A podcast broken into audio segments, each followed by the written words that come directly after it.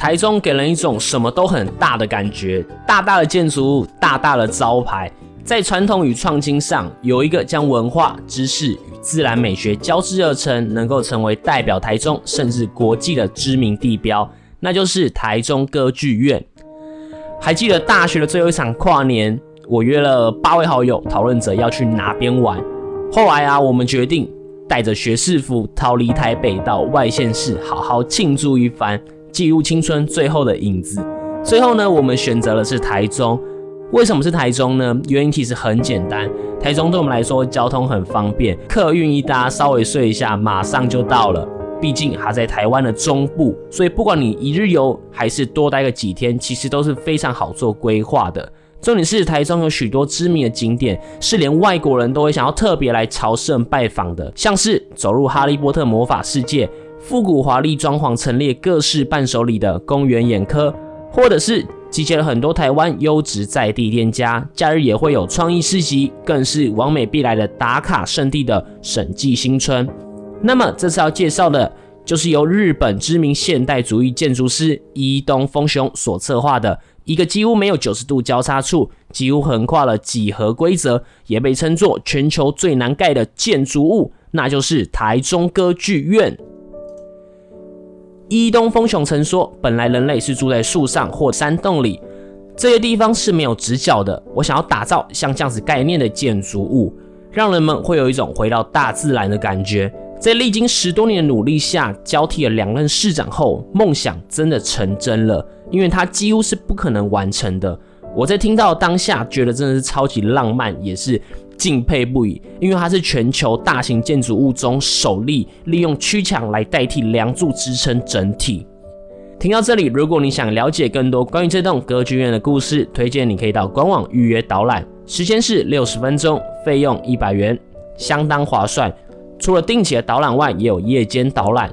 晚上的歌剧院跟白天景色截然不同，从艺术的制高点上眺望台中迷人的夜景，推推。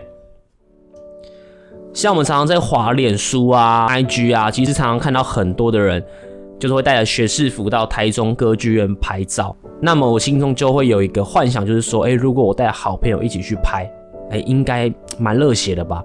所以这次的旅程也算是完成我心中小小的心愿。从下午拍到了晚上，因为真的是太好拍了。歌剧院的门口庭院真的很大，所以不用担心会人挤人，随地一处都是绝佳的拍照景点。因为周围都没有建筑物，所以说阳光洒落得非常的自然，光打的其实是很好、很舒服的。然后水泥墙配上绿地，三五好友并坐在一起，营造出一种野餐的感觉，或者是数到三看谁跳得高。我很确定这都是青春该有的模样。站在顶楼的空中花园，阳光斜射，被包覆在无止境广大的天空中漫步，吹着凉风，将步调放慢，感受着城市的美感，一切就是如此的惬意和放松。最后，既然都来到台中了，不妨来场文艺修行。旁边有鸟屋书店、草悟道、晴美术馆等等，不管你坐公车或步行，其实都是很好玩，而且也是很方便的。还记得当时跨年啊，在文心公园看完了八三幺表演后，散场时招不到计程车，Uber 也很贵。我们一群人在讨论着要挤上人挤人的公车，还是走路回饭店。最后，我们为了省 Uber 将近一千元的费用，我们就这样一群人在半夜两点慢慢步行在台湾大道上，玩文字接龙啊，跟路上遇到的猫咪啊、小狗啊打招呼，半夜打电话找朋友，买瓶酒，夜游在台中。这么做是为了让我们保持清醒。干譙走了这么多路，最后一群人回到了饭店梳洗后，真的是一觉到天亮，一觉好眠。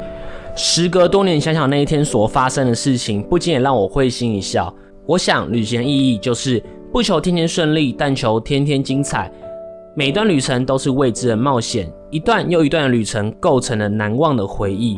我是昆凌，我们下次见，拜拜。